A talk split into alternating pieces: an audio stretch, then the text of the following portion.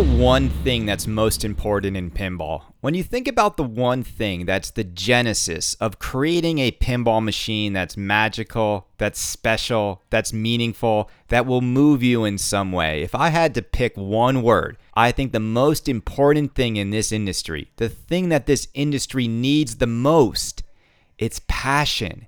Passion is something that you can't just create out of thin air. Passion is something that doesn't come just because you throw money at a pinball project. Passion doesn't develop because you want to take down every single pinball company in pinball. That's not where passion comes from.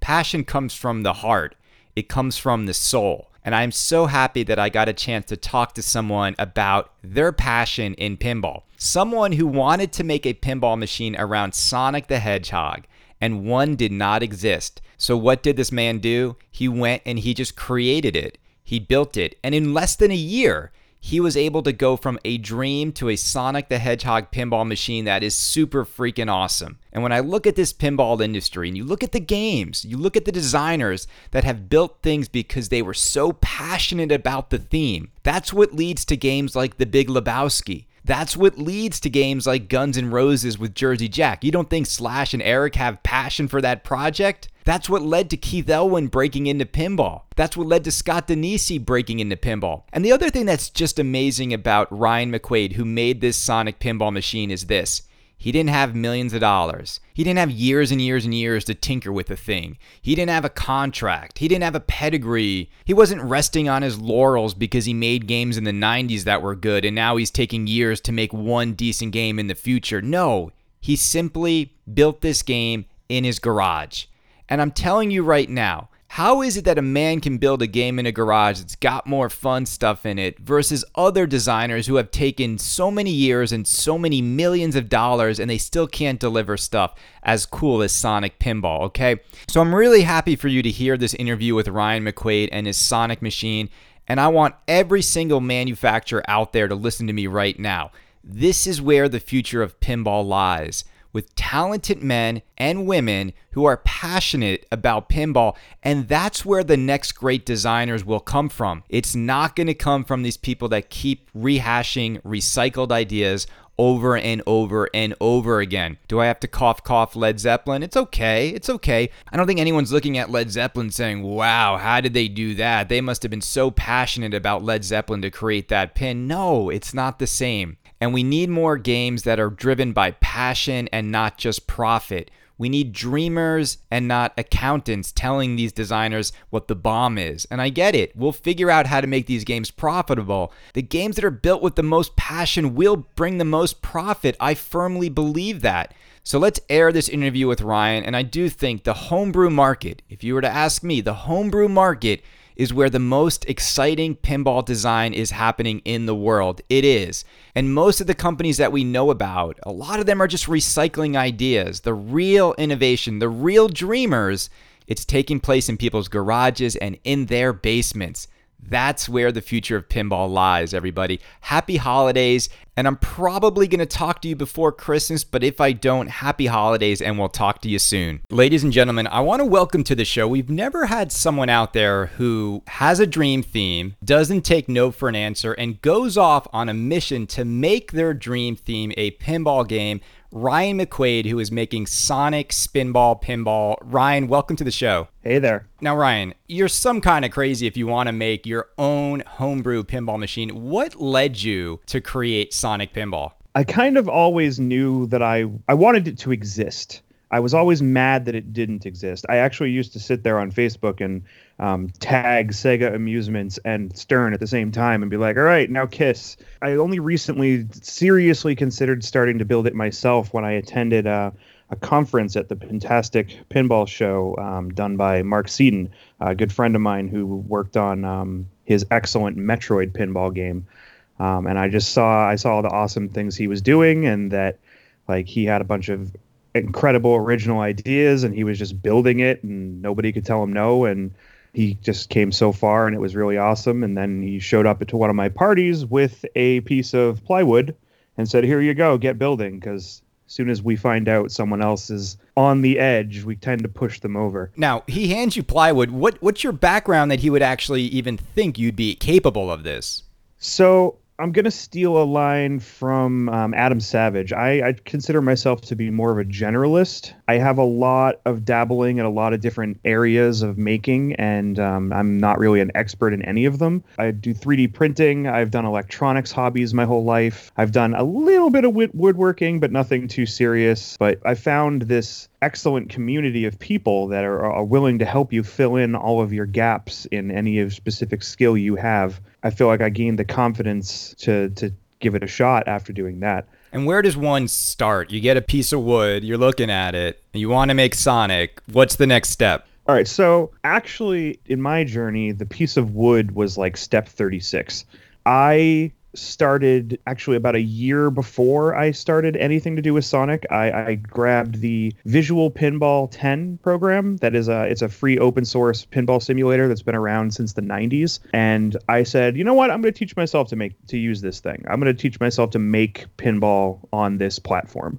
And so I made this little street level, simple style, like what I would have done if I were a designer in the 80s and like ramps weren't even popular yet, just to keep it simple and like teach myself how to use the tools. And so I ended up obsessing over it for an entire weekend. And by the time I was done, I was like, this is actually kind of good. So I decided to learn how to code the rules and like do a little bit of MS Paint art for it. Um, and I ended up releasing it on the uh, Visual Pinball forums just because I was like, this is kind of fun. It might not be a waste of somebody's time to play this for 20 minutes. But the entire goal of that project was to teach myself to use the tools so that maybe further on down the line, I could use that software to design Sonic and like then have a plan because I can't really. st- I'm not one of the guys that can just grab a piece of wood and start cutting. There's right. a lot of them out there, though. That seems inefficient to do it that way, right? I thought so, but it works a lot. It works for them. Some some people. Uh, I keep saying guys, but like there are a lot of women doing this too. Um, some wait, are are there really a lot of women making maybe, maybe not a lot of them, but there are at least a few. Okay. Um, and and there should be more, so I don't want to discourage anybody. Absolutely especially in pinball where gender means nothing. Yeah, a lot of a lot of people are very hands-on and like maybe they've been doing woodworking and they have a shop, so like their first instinct is, "All right, I'm going to grab a piece of wood, start cutting and see what happens." And like they get a bunch of parts and just start bolting things on and it sort of works or it doesn't. I have always been a very plan first or measure 3 times cut once kind of guy. So, I figured if I could play with it enough in a simulator that'll either even be like 75% accurate then I can be relatively sure that what I've come up with is worth building because right. I didn't want to have a design think, oh yeah, that'll be cool, spend hundreds of hours building it, and then go, oh, actually, this isn't fun at all. Right. You and I both know there's tons of beautiful games out there that as soon as you like, you're so excited to get to play them, and then as soon as you touch the flipper buttons, you're like, this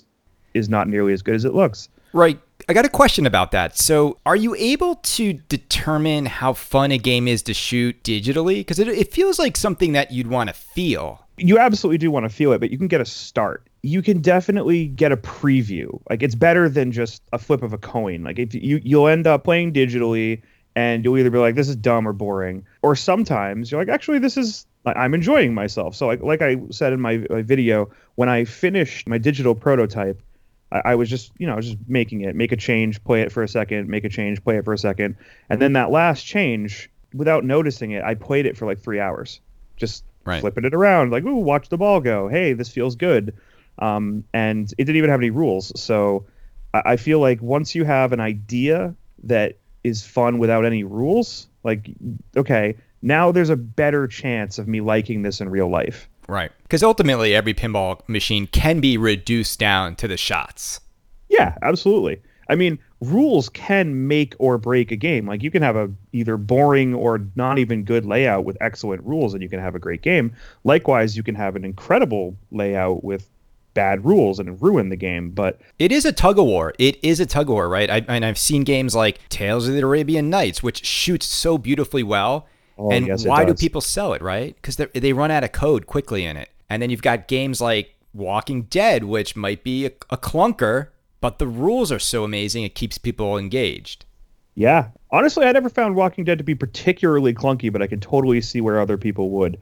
Um, my biggest problem with that game is I don't like any game that makes you plunge into pop bumpers, but right. no, that's not that's not the point. So getting back to Sonic, so you played it for three hours, you were enjoying it, and at what moment did you say, okay, computer off. I'm ready to start building this thing physically. So actually, it was last Christmas. I am typically a person who has a lot of difficulty filling out a Christmas list because I just I, I I have the tools I need and I don't need a lot of stuff. Like so, people are always like, put something on your Christmas list. I'm like, I don't I don't want anything. I don't need anything. Like I don't know socks. I'm like I'm I'm that guy. I'm boring to shop for. Right. Um, so it just happened to be around October, November when I finally completed the digital prototype, and I was like, you know what? The average like pinball mechanism in the homebrew section on Pinball Life is like twenty to eighty bucks. So like, I'll just put all of these things on it individually, like kind of bill of material out my stuff onto a Christmas list. First of all, I will have no excuse to put it off because it won't even be my money if I get the stuff for Christmas, and Secondly, once I have all that stuff, I can't not build it. Was your family like Ryan's got on his wish list a, a three bank drop target, and you're like, they're like, what is going on in his family? That is exactly what happened, and I didn't get a single pinball mechanism for Christmas. I got gift cards. Yeah, which worked just fine. I spent them day uh, on Christmas morning. Six hundred dollar order went into Pinball Life, um, and another couple hundred into Marco. Then it all showed up, and I was in and you, you bring up a good point because with people going on the homebrew journey, there's so many mechanisms that have already been engineered, right? So it's mm-hmm. not out of the realm of possibility to make a game with a lot of mechs and toys that have just already been developed. Yeah, there's absolutely nothing wrong with that. There's um there's actually a lot that I keep seeing people do new things with old old pieces. There's infinite ways you can put these puzzle pieces together. And as long as you have the mindfulness to like test what you're doing, you, you can't really screw it up. For example, in my old solid state game, I put a drop target in the out lane.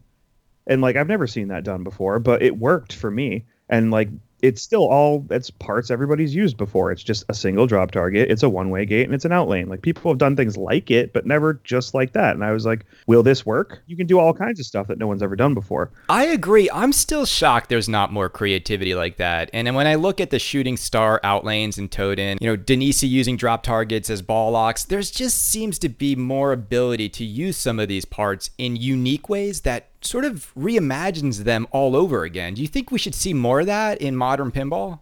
Well, I'm that that's one of my main goals is I mean, I, yeah, for Sonic I have a few like custom mechanisms which you can again, you can make a game with entirely off the shelf parts, but like if you if you want something specific, you can always make it yourself or have someone make it for you. So what are the custom parts in Sonic that you fabricated? So the, the custom parts I fabricated for Sonic would be, you know, obviously the they're still normal parts, but like you need to make your own ramps. Most likely, no ramp from an existing game is going to fit your game perfectly. So you need to be able to like make the wire returns, make the ramps. Um, I use a 3D printer for that. And then we have obviously the loop, which everybody's familiar with if you're familiar with Sonic at all. And then most recently, the spinning signpost I made myself. I, I, love all three of these. I want to talk about each one of them. So the ramp, these 3D printed ramps are really cool. It looks a lot like the fat ramp in Avengers. Did yours come before that? Yes. Uh, well, mine. Let, let me let me back up a little bit. Mine came before the Avengers one was revealed. Okay. Um, I actually, I actually like got a little, I, I got a little bit hmm, when um when the Avengers one was dropped and we had both that pseudo loop and a fat ramp in the same game. I was like, hmm, maybe somebody should put me in the credits for this game. But no, I actually talked to um Elwin and uh, he he does his games a year in advance. Like they're designed a year before they even start working on them. So he designed that thing ages ago. And uh, while we were talking about the fat ramp, um, another gentleman, I can't remember his name off the top of my head right now, um, popped into the thread and was like, "Yeah, we built one of those 20 years ago. We called it the pregnant ramp." Right. And then it just devolved into a conversation of what we all called our fat ramps in development. Mine was the thick ramp. Being thicker like that, does it help the ball maintain velocity as it's going around? So the fat ramp does a few things in my game. Number one, yes. Um, if you're hitting it from the upper flipper, the curve of the left wall is like almost it's it's almost just like a sideways loop and it keeps the ball going really fast and it never slows down and it's really delightful but the fat portion of it is also the ramp can actually be hit by any flipper on the game like even it could even be backhanded it doesn't look like it could be backhanded but it can um, and that's intentional. It's really hard from the left flipper, it's average from the right flipper, and it's easier from the top right. That was the goal. I wanted you to be able to hit it from anywhere. But the difficulty is different. Gotcha. Now I'm watching this game, and we're gonna get to the other two elements because I think they're both awesome.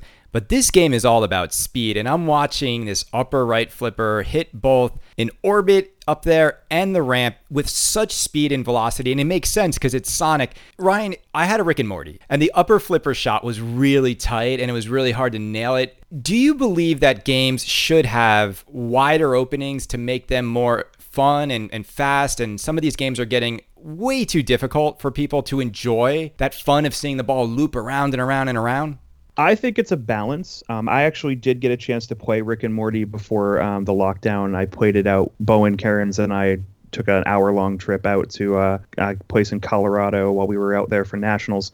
Um, and I, I really liked the game. And uh, we actually went back the next day, like just drove another hour just to play it some more. I did like that shot a lot because it was really satisfying when you hit it because, you know, difficult shots are rewarding when you nail one. Like you know it's tight, and yet you somehow manage to get that ball to sail right through it without even touching a wall. You feel good about yourself. However, I think a game can't have all difficult shots. So uh, take a game like Houdini. They were very ambitious with the game Houdini, and um, they ended up cramming a lot onto that playfield. But I think they actually went to do a little too much. Every shot on that game is really tight, every single one of them. So someone who either isn't familiar with pinball or is a pinball player, but their strong suit isn't accuracy, is not going to like that game as much because they're going to try and try and try and just hit posts and right. more posts and wa- and rattle.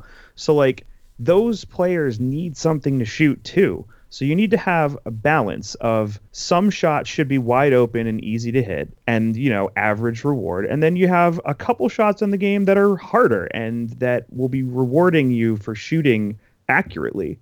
I tried to do that a little bit with Sonic. So I wanted very deliberately, I wanted the, the shots you were just talking about, the repeating orbit and the ramp shot, I wanted those to be, or at least the orbit, I wanted to be as easy as possible. I, I am struggling. I am I am moving. I'm cutting my playfield up. I'm spending entire weekends moving things just a quarter an inch just to try to get that shot to be more open and easy for two reasons. Number one, it's really important, and I want new players and like less accurate players to be able to do it too. But also, I, w- I like the phenomenon of a good player being able to obliterate easy things. Right. So like I want to see good players like like Bowen and Escher and everything. I want to see 10, 12, 15 combos from them. But I want the average person to be able to get a 2 or 3 as well. So that was the only problem I ever had with the the inspirations for those shots, which is um, obviously uh, a lot of Steve Ritchie stuff. We have the the Getaway and Black Knight 2000's Upper Loop were my favorites. They're both excellent looping shots, but they're just a little too hard for someone who's not like really accurate to get combos on. Like you end up with a four or five combo if you're good, but I, I wanted to take that and make that easier so we can have higher scores and more accessibility. And then I always wished that the ramp on Black Knight 2000 was a chainable thing or like right. that was a combo.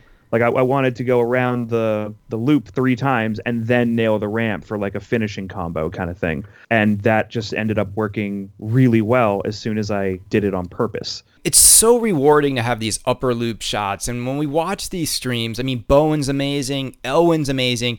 And I think that's the trick is sometimes these guys who are so good, they're the ones giving the feedback or designing these games. And it's almost like they're designed for players of that caliber. But I always say like make the game more approachable, make it harder with the code because you could easily say like, look, you have to hit 10 combos to like unlock this. That's still going to yep. be hard, right? But yep. if you make the shot too tight, then it gets frustrating for players and especially if it's a pivotal shot in the game you need to make. Ryan, let's talk about the loop de loop because when we were covering Hot Wheels, I was like, this game has to have a loop de loop. How can you make Hot Wheels without a loop de loop? And I even think we heard from the AP people being like, you can't do it in a game because it's the you know the space under the glass. And here you are proving them wrong. It looks super cool. Talk to us about the loop de loop. So that timing was actually a really weird co- uh, coincidence. I had just released the video of my loop and like not a week later, the um, the American Pinball guys released all of their playfield shots and their streams and everything like that. And so I had no idea that they were going to be catching flack for not having a loop. And then here I was in my basement doing it. Bad timing for them. Great timing for you. Great timing for me. Um, but I, I, I, did listen to an interview from one of their designers, and uh, they did do a lot of R&D on the loop. They didn't just dismiss the idea as not being able to do it. One of their designers actually spent quite a bit of time trying to do it. And what they did was they decided that if you couldn't shoot it directly like a normal ramp, like um, that Avengers Premium ramp, then they didn't feel it was worth doing. Do you buy that? Do you buy that? No, not at all. That's why my playfield has is the way it is. I think that pinball originally and always has been about physics and about how amazing physics and science can be. So, a person seeing a ball go around a thing like that like sure it feels good to shoot it as a player but like i'm picturing myself as a little five year old kid who's approached this game. And when i was a kid i was always like amazed by like the ball the big ball sculptures at the museum of science and just pinball machines and stuff and all the cool things that they could just make a ball do. And my least favorite games when i was a kid were the ones where the toy the like the thing that i could watch the ball do was hard to do. So if I want to, if I drop my quarter in, all I would want to do is see that sweet crane on like Demo Man or whatever do something. I just want to see it happen because it's awesome. So I don't care if you can shoot it directly. If if your answer is if we can't shoot it directly, we shouldn't have it because that's just not true. It's worth doing. So I mean, I mean, ev- nobody hates the catapult from Medieval Madness, which was what like my ticket to getting this thing to work. And you can't even really see the catapult arm. I had to like really look at that mechanism to see, oh my god, it really is a catapult. It's not just a kicker, but like it's still fun. That's how I feel about the hyperdrive in Star Wars, right? It's like this cool thing. You walk up to this game and you see this amazing like big structure going around the whole machine and you can't load it. It's too hard to get the ball in there for most people. The majority of people, especially a casual player, Ryan, will never see that ever work.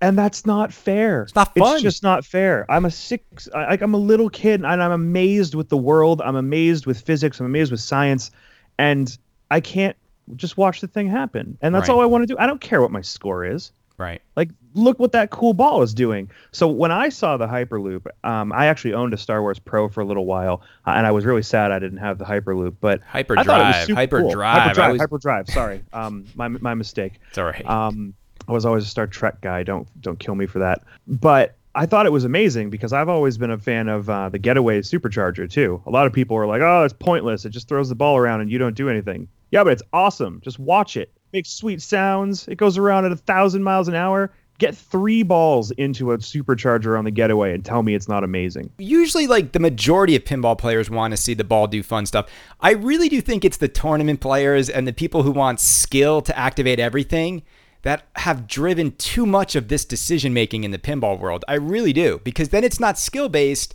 it's more about entertainment based. And I always err on the side of, these are toys. Like, don't forget that, people. These are yeah, toys. Literally called a toy. Exactly.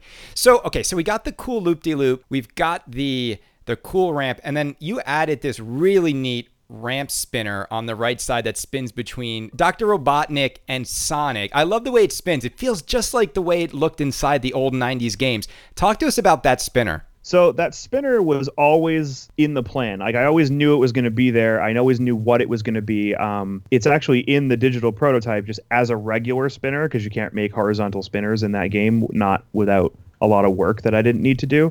Uh, placeholders are your friend if you're designing, by the way. And I was having a conversation with uh, someone who was enthusiastic about the project. They were just talking about uh, the spinner, and it got me kind of energized to give it a shot. And I kind of just got everything to work on the first try. What really I'm excited about, and I I really wish the freaking shipping companies would get me my Marco parts so I could finish thing, this thing off.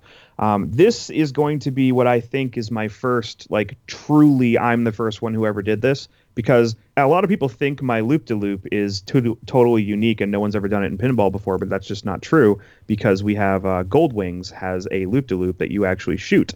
It's small, far away from your eyes, and they did not design the ramp particularly well, so you can't really see the ball go around it, but it's there. Mm-hmm. It's been done.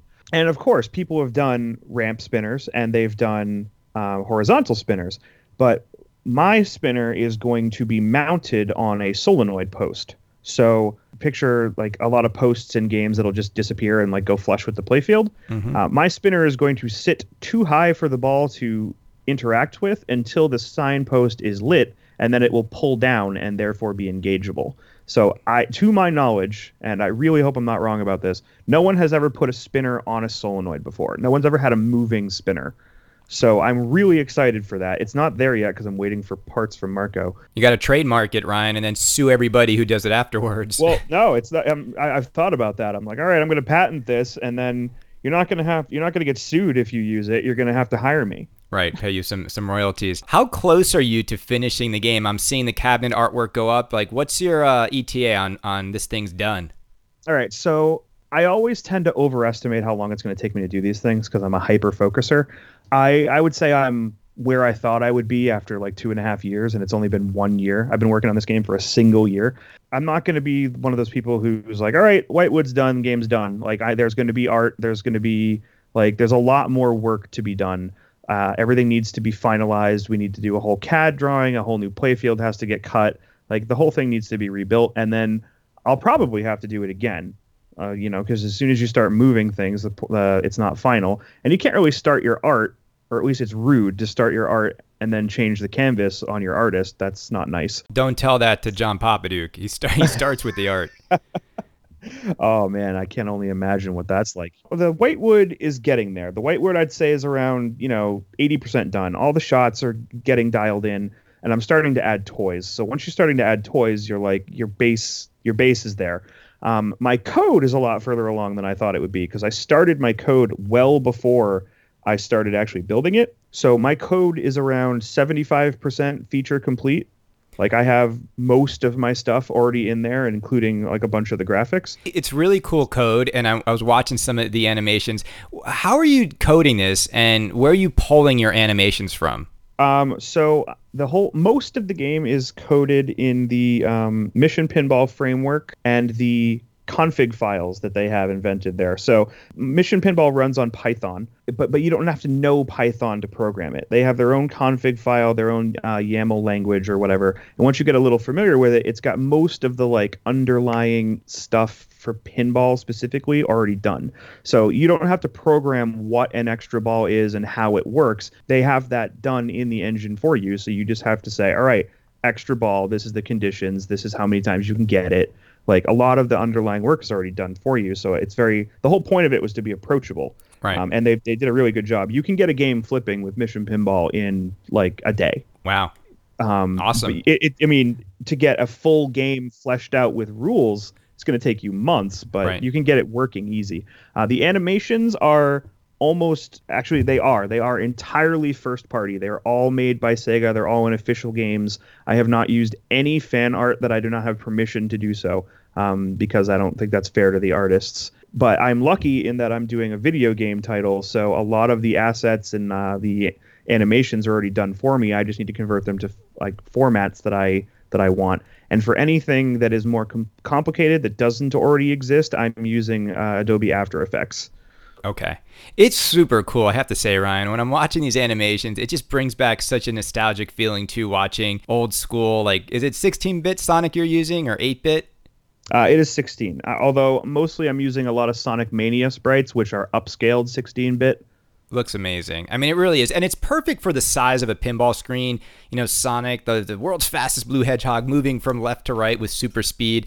So, Ryan, let me ask you a question. When this thing is done, where does it go? Does it you tour it around at the different shows? It lives in your house permanently. Would you ever make another one for a diehard fan? I know you probably can't say that legally, but would you? So, yeah, it lives in my collection permanently because I did this project because I wanted this game and it didn't exist. Uh, I'm a diehard Sonic fan. I have been since I was a little kid.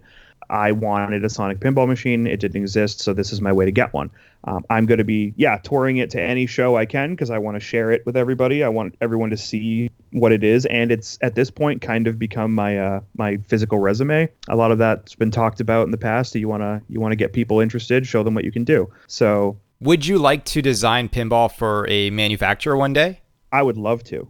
Okay. Uh, I, I, I, I want to try doing it as part of a team. I think it would be incredible Um, because I love having full creative control and doing whatever I want, but I would also love to have like an expert coder instead of just me who's a dabbler. Like, what could my games be like if I had experts on a team on my side instead of just doing everything myself? Well, Ryan, I got to tell you this one year in, and you're this far along, it, it's incredible because we've seen some of the world's most famous designers from yesteryears take five, seven, eight years, and they can't get this far. So this is incredible. Well, we should probably not tell them that I already have my next game designed, huh? We we won't. Now, let me ask you a question because in the world of homebrew, there are manufacturers out there, American Pinball comes to mind, Deeproot comes to mind, who have said, "Bring us your homebrew game and we will explore bringing this game to market." Have you ever thought about showing this to a company like American Pinball and saying, "Hey guys, let's go get the license. The rest is done." So I've actually been uh, subtly poking American Pinball on that for a while. uh, their marketing guy Mike is a friend of mine, and I like to poke him on Facebook. And every time someone says American Pinball, grab this guy, I just tag him as a joke. I actually didn't know that American had any kind of program for homebrew. I, I'm familiar with the more recent Deeproot post. I have opinions on that, but not anything really strong. I think it's very interesting what Deeproot has proposed with their um, homebrew program. Let's talk about what AP's response has been, and then let's talk about the Deeproot model because I am curious to see what your thoughts are on Deeproot's model. But what has AP said to you as you poke them? Um, they haven't said a lot about Sonic specifically. Uh, they, I feel like they really kind of can't unless they were gonna commit to something. Um, they they have been interested in working with me on a different project um, that I that I am trying to work on for them. It has to do with Hot Wheels, but uh, nothing about Sonic so far, other than we'll see we'll see whose eyes we can get on it. Um, so I'm still in, you know, get everyone's eyes on the project mode, and then someone will have to notice me.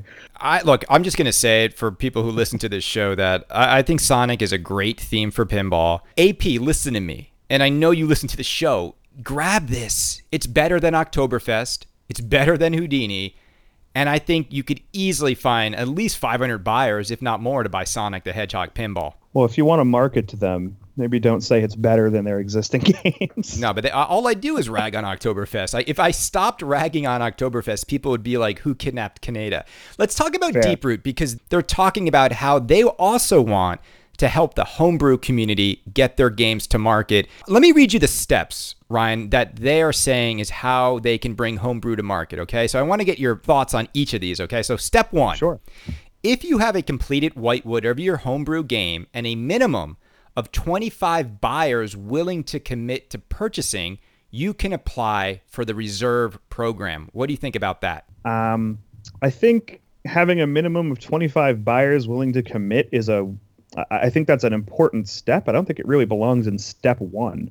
Uh, step one should be if you have a mostly completed whitewood, because a whitewood is never done by definition, and and at least a few people interested, then like they're saying they'll consider it like 25 buyers should be part of step two or step three of whether or not they decide to make it. And also, like, how would you show that to them? Like, I've got 25 deposits. If those go away, they could go away. So what, what are you going to do? Collect letters of recommendation? I would buy this. Do, do they want me to screenshot all the people on Facebook that keep saying, shut up and take my money? Because I have a lot of those. Right.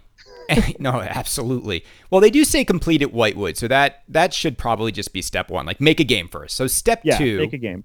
Submit a pitch deck to us, which must feature at a minimum images, videos, narratives, proposed rule sets, sound and graphics highlighting the homebrew concept, and game design, and be in substantially complete form. We will work with you to assess development difficulty and cost. That's a lot of step two there. What do you think of that? I like it actually. Like, because again, there's a lot of homebrew projects out there that are like not very far along. They like they have people working on them in their spare time, but it's not their job, and some alum people don't have the luxury of a lot of time. So what they're saying is you need to be serious. Like you need to be far enough along that you have something to pitch. You can't just come to them and say, "Hey, wouldn't a Sonic pin be cool?" Like you have to have ideas. You have to be able to show that you can execute those ideas. I think it's perfectly reasonable to uh, have all those requirements and say like you need to be able to work with us. You need to be right. capable. Um, the last bit is a little confusing. We'll be able to assess development difficulty and cost. Does that mean they're going to charge me?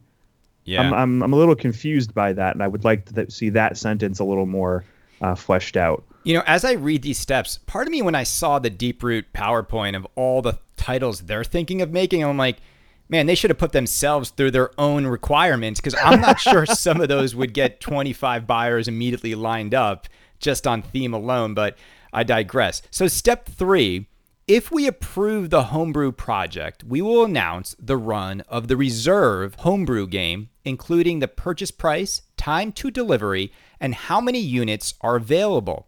Now, this is where it gets interesting. They start to get into some of the pricing. Purchasers will commit with a 5% refundable deposit.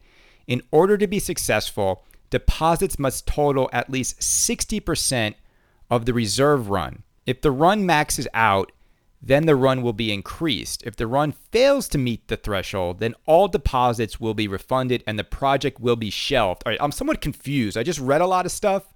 So they're basically saying you have to get enough money in deposit form, which must equal 60% of the cost of the game. Is that what they're saying? So right here is we're we're seeing the actual application of that thing we were questioning in step 1. They're like you need to have people actually put up with a little bit of money to prove that they'd buy this game. I think the deposit is ridiculously reasonable. 5% refundable. That's the smallest deposit I've ever heard of any kind of project like this. You got pe- like a lot of other manufacturers w- will be like, we need 50% payment ahead of time and before we even start building it. And that's how you have people running it, like ending up paying money and not getting their games. Oh, the, so the 60% is the number of people Yeah. who have committed. Yeah, so the 60% would mean so if they set the reserve, meaning the minimum number of games they're mi- willing to make, they're saying they need names with 5% deposits for 60% of that number. So if they're going to make 100 games minimum, they need 60 pre-orders with a 5% deposit or the whole thing's getting shut down. But here's what That- makes no sense, right? They're not even going by this with Raza, which are non refundable deposits. If all those are refundable, everyone can just bail once the project is going. Well, it seems like they decide when it's refundable. Like they say, Ah, okay. it sounds like they're saying if the it's kind of like a Kickstarter model. If they don't make the numbers they need to make the game, they're just going to give everyone their money back. They're not going to start gotcha. making That it. makes sense So, now. it seems it seems like a protection against accidentally creating Right. a project that bombs, so no one gets their game. So let's say hypothetically, let's just say hypothetically, we've got a 100 Sonics we want to make. We need 60%. We need 60 people to do a 5% refundable deposit. Let's just say hypothetically, Ryan, Sonic's 10 grand. I'm just trying to make it easy to figure these numbers out. Sure. 5% of 10 grand is what? 500 bucks? Yep. times 60 is what $30,000 Yeah. So that would be enough to make three games. that doesn't feel like enough Well, again, that's their bare minimum. right but but they'll start going into production at that point Hmm, that is interesting. I, I don't know. doesn't Like, that would- seem would- really low it, it does seem a bit low, but we, we, we don't even know that the reserves will be that high. Their reserves might be like 25 games, like they said before. here's what's crazy if you bring that 60 buyers down it brings the money even down and and we're talking a $10,000 game if we lower that you start to see it like I don't know how this is even enough money okay let's go to step 4 because this is the other part that's really interesting when you think about BOM and profit right and making it mm-hmm. worthwhile for people to spend the time and effort as the homebrew designer, you will receive royalties in the form of a percentage of the sales price of each. The reserve homebrew game sold between 10 and 20% of the sales price of the game. Now, is that enough of an incentive, 10 to 20%? And then is there enough money for Deeproot to actually make this feasible on their end? So I got a couple opinions about those numbers. Um, number one, we need you need more details there. Are you talking ten percent, 10 to 20 percent of the profit of that game? That's completely unreasonable. Are you talking 10 to 20 percent of the sales price, as they say, like a game costs ten thousand dollars, so I'm making a thousand to two thousand dollars per game sold? That's excellent. It says sales price of each. Yeah, it says that, but it seems a little too good to be true. Uh, and I so I would want to read the fine print there, but I like the idea that they're that they're gonna like you're gonna get paid for your work. Like they're not just gonna take all the money and run with it. Um, you're you're the designer. You're the one who made the game, and you should indeed profit from it. I do want to know how they're gonna deal with licensing though, because almost every homebrew, I, I, I so few homebrews have original uh, non-licensed themes. So many people who are making homebrew are like, I want this theme to exist and it doesn't so i'm doing it. Absolutely. Why wouldn't if you're gonna if you're gonna be able to play without having to ask permission why wouldn't you just go make the game that you really want? Yeah exactly. So if i have to ask permission and i have to get and we have to get the game licensed and that that costs money i could see them saying the price of the license is coming out of your 20% and that's what American Pinball's homebrew model was. Thinking back, but I think their model was more along the lines of for it was I think it was two hundred and fifty thousand dollars is the price by which we'll help you get your game to market with the licensing. Like they were sort of aiming higher because it's going to take more money than 30 grand to start getting a, a, a, pinball game off the ground. You're right. Because if you if you sell Sonic, let's just do the math here. So let's say we sell 100 at 10,000 each. Not out of the realm of possibility. Your game is packed with toys. That's a million bucks, right? Now, remove the licensing fee with Sega, factor in the BOM, factor in all the stuff, there might still be a few hundred thousand dollars for you, Ryan, at the end of this journey if AP could make that. And I think that's what they're going for is is it worth it to go pay for this license and pay per game made and see what the BOM is? It's it's big numbers, but there's big numbers to make if you can sell the game. Yeah the question becomes this because I think what Deeproot is saying here, and, and this is not just Deeproot, but anyone who's going to make a limited run, is it even feasible only to make 25 and ever make any money unless you're charging a ton? Because to order only 25 parts makes yep. everything super expensive to do. And that's that's the reason that Stern has been able to keep their prices down up until recently is they've been buying in bulk, whereas you have Spooky and they have to put out like their, I think Total Nuclear Annihilation cost almost six thousand dollars when it came out, and like it's an excellent game, and I love mine, and it's never get it, it's never going anywhere. But the the BOM's not very impressive. Like it's a very like it's a street level game. It doesn't have a lot going on as far as toys, and I feel like if Stern made that game, they could have made it for a lot cheaper. Yeah, absolutely. So Ryan, let me ask you a question. So I could snap my fingers and place you at any pinball company. Who would you want to work for? Uh, who would I want to work for? So, based on fit, I would probably my first choices would be Spooky or American. Um, I, I like the people. I like um, I like what they're doing, and uh, I think I could bring a lot to those tables. For you know, obviously for stability, you got Stern; they're never going anywhere. Um, but I don't know if my what I'm trying to do and what I'm trying to bring to the table would work with them, I would I would still try it. I'd be I would be curious to see because I don't know their inside process. Um, I would I feel like it would be like working for a large company versus a small one. And, and I recently did that in my professional career where I moved from a huge company to a much smaller one, and my quality of life has dramatically increased. American Pinball could use another designer. I mean, it's it's just Joe Balcer, and it would be nice to have someone new with some fresh ideas in the mix there. Just as a guy who loves toys and designing things, I'm really curious why you didn't say Jersey Jack Pinball as a designer. That's a really good question.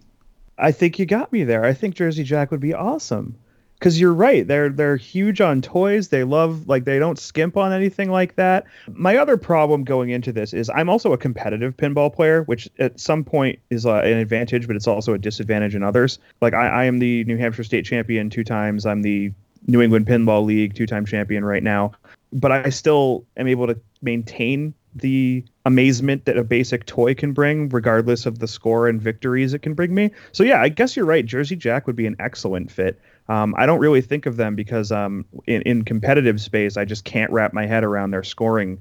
Um, so I guess if I were to work on a Jersey Jack game, I would have to insist that their scoring makes sense to me before I'd put my name on it. But well, you know, I look at Jersey Jack as the company that gives their designers the highest BOM, and the designers probably here no fewer amount of times. I think at Stern, the designers are held back a little bit by the BOM, and, and Stern's got their approach. And I am not one to tell them it doesn't work because it does work and they keep the company profitable and going. I think American Pinball definitely needs somebody new. I, I think they need new talent. I think they need new ideas. I think they need creative leadership and your ability to take this Sonic theme and create this in one year's time. If I'm American Pinball and I'm, it's Mike, right? The new what is he, the chief marketing officer now? I think so. Mike, come on.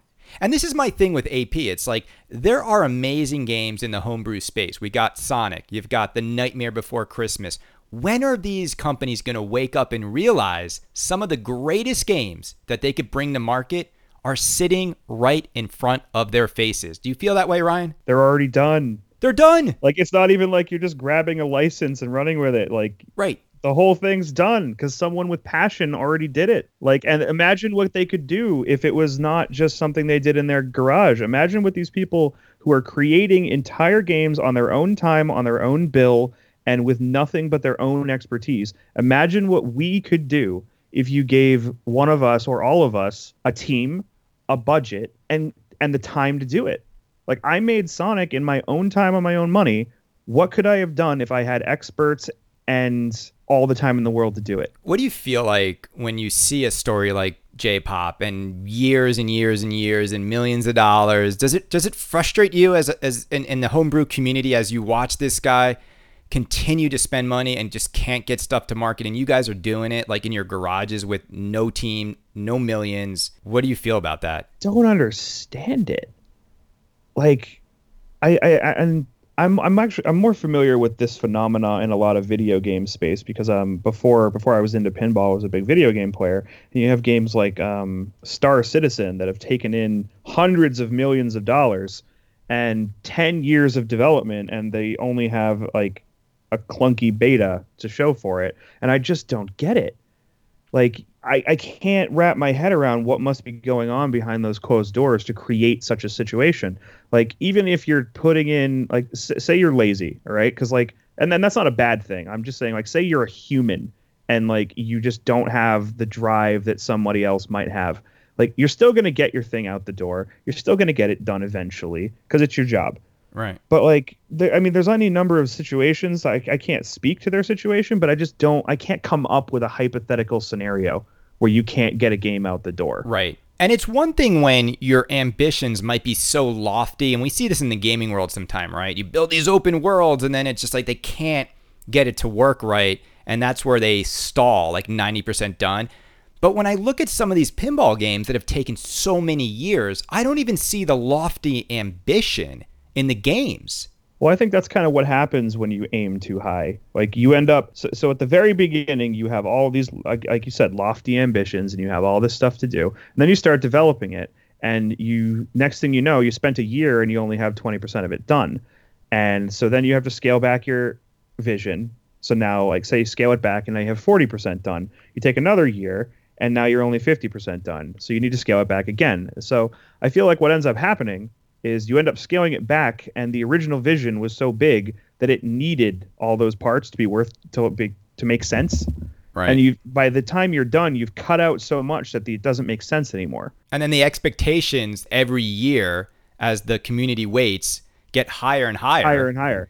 Um, and the patience of everybody gets lower and lower. So my approach is the opposite. I say aim to make something simple. Aim to make something simple that works.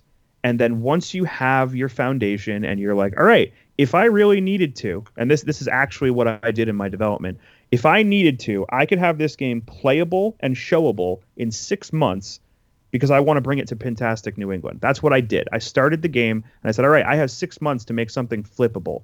And i know it sounds crazy but i think i can do it. So i've set my goals really low. Just get a game make it flip add a few modes, make it make sense, you know, get people excited for what it'll eventually become, and then go from there. And so as I'm doing this, I have my solid base, and then I keep having ideas. And now, because I have like modest goals that I can really achieve at any time because they're so modest, I can just start stacking on features and Right. stacking on features. And like it, and if any of them don't work, they don't t- detract from the entirety of the project because the project would have worked in bare bones. Yeah, and and I always say this: creatives need deadlines, and I'm I'm sort of of the Yes, creative mindset in my industry, and I do get lazy at times. I lose momentum, but when I know there's a deadline, you best believe it. I'm gonna have that ready for that client meeting whenever it is. And I think that's the problem too, is when these companies and these these people, and I I- and I always say this. It's the bigger egos that fly by the deadlines. And, you know, Pat Lawlor had a year to make Dialed In. He took three. John Papadiuk had how many years to make these games? He's taken seven. So I think it's great that in six months you set a deadline, you achieved your goal, and you built it to meet that deadline, which is so important in any creative project, right? Mm-hmm. Like, and what's the problem with under promising and over performing? Absolutely. Absolutely. No one's ever going to be mad if your game comes in early. yeah, early or with more features or with more toys than planned. Like, hey, I finished early. Uh, all right, I'm gonna make a signpost, or I I finished early. The the loop to loop's gonna be metal. I'm still shocked that no one's used this marketing tactic, and I'm gonna give it to everybody right now. I would totally wheel out a game at a show that had half of what was actually gonna be in it. I would sandbag it, just so when it came out. I'd be like, you really thought this was going to be Raza? Come on, it's this if I were Davel over at American Pinball, here's what I would do. Because the other part is getting the license. And I work in marketing and I deal with marketing meetings in which we're talking about getting the license. And ultimately, someone's got to pitch this to Sega, right? And the best person to talk to Sega about this and show them this game is you. Because you have the passion, you love this franchise, and they are going to see that. And I think part of the problem with some of these companies is the people at the top. I, I just I, I can't imagine them in a meeting with some of these licensor holders or license holders, and you could see it like they're not in love with these themes or these franchises. They they kind of sell them on pinball, but man, you got to sell them on. I'm gonna do your property justice, and I'm gonna make the Sonic the Hedgehog game that the world is gonna love. And I think you'd be perfect for doing that. So I hope they give you that opportunity, Ryan. That would be nice. And um, Sega has previously been very liberal with their licensing, especially on Sonic. Um, and they've also been very supportive of fan projects. So that was one of the other reasons that I've never been afraid to put out everything I'm doing and put out what I'm there. They're not Nintendo, who is famous for DMCAing anybody who uses any of their characters in any kind of project. Sega often on their official social media accounts jokes and says, "All right, BRB, DMCA time." Right. Just kidding Right. Keep doing what you're doing. It's awesome. Right. So I, I think it would be p- very possible to get them to license it. So, American Pinball, I hope you're listening. I know they listen to this show. Guys, Josh, Joe, Davel, guys, wake up. We got a guy right here. Game is done. I tell you right now, if you guys release Valkyrie or Sherlock Holmes in front of Sonic the Hedgehog, I will find you and I will hurt you guys.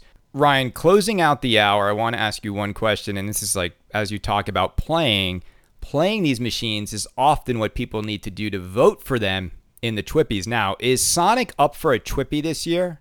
I hope so. Um, I think I got enough support to get on the list. Now, I will say, I think this might be a good year for you to take it. I don't know what you're up against. I I haven't seen a ton of homebrew new titles. Jack Dangers was last year. Airplane was last year. Nightmare Before Christmas was a few years ago. So I think you uh, have a really good chance. You have a really good chance here. So, ladies and gentlemen, I hope so. If you see Sonic the Hedgehog on homebrew and you're looking for something to fill in in that category, show Ryan some love and let's get Ryan at one of these manufacturers making some games because I think if you check out this machine, Ryan, where's the best place for someone to check out your Sonic game? So I have a Pinside thread under the homebrew section. Um, it's just Sonic the Hedgehog Spinball. It should be really easy to find. I've I did an expo video for uh, the Virtual Pinball Expo in uh, a couple months ago, maybe a month ago, and uh, it is on the very first post. It's right there. That's a great place to like catch up to where the project is at. And then every time I do something or anytime I build something or code something, it all goes up on that thread. So you can see cutting edge, and I'm answering questions, taking suggestions. I've actually got a lot of great input there. So uh, the, probably the best place to, to follow the project would be the Pinside thread. Great. Ryan, can I borrow your Pinside login and password every once in a while? Don't know why you'd want it. I, I won't cause any problems, I promise. no, Ryan, this has been great. I really appreciate it. And I think for all of you out there, this is an amazing thing. You know, this guy has a dream theme. He doesn't doesn't like take no for an answer that it doesn't exist in the universe. He goes and creates it in his own house, in his own garage, with his own money. This is how pinball should be developed. And Ryan, you are much like Keith Elwin, who did it on his own, Scott Danesi, who did it on his own. And I hope that a year from now, we are talking about the next person who showed they could do it on their own, landed a job at a manufacturer, because I think that is the greatest resume for anyone who wants to get into pinball. So, Ryan, congratulations on Sonic Pinball. I can't wait to play it one of these days. Oh, I can't wait until you guys can play it. Seriously, that's the biggest thing I'm missing is playtesting. well, Ryan, thank you so much. Happy holidays, and we will hopefully see you at a show in 2021. Oh, I hope so. Uh, but thank you so much for uh, the opportunity, and thank you for having me on. Awesome.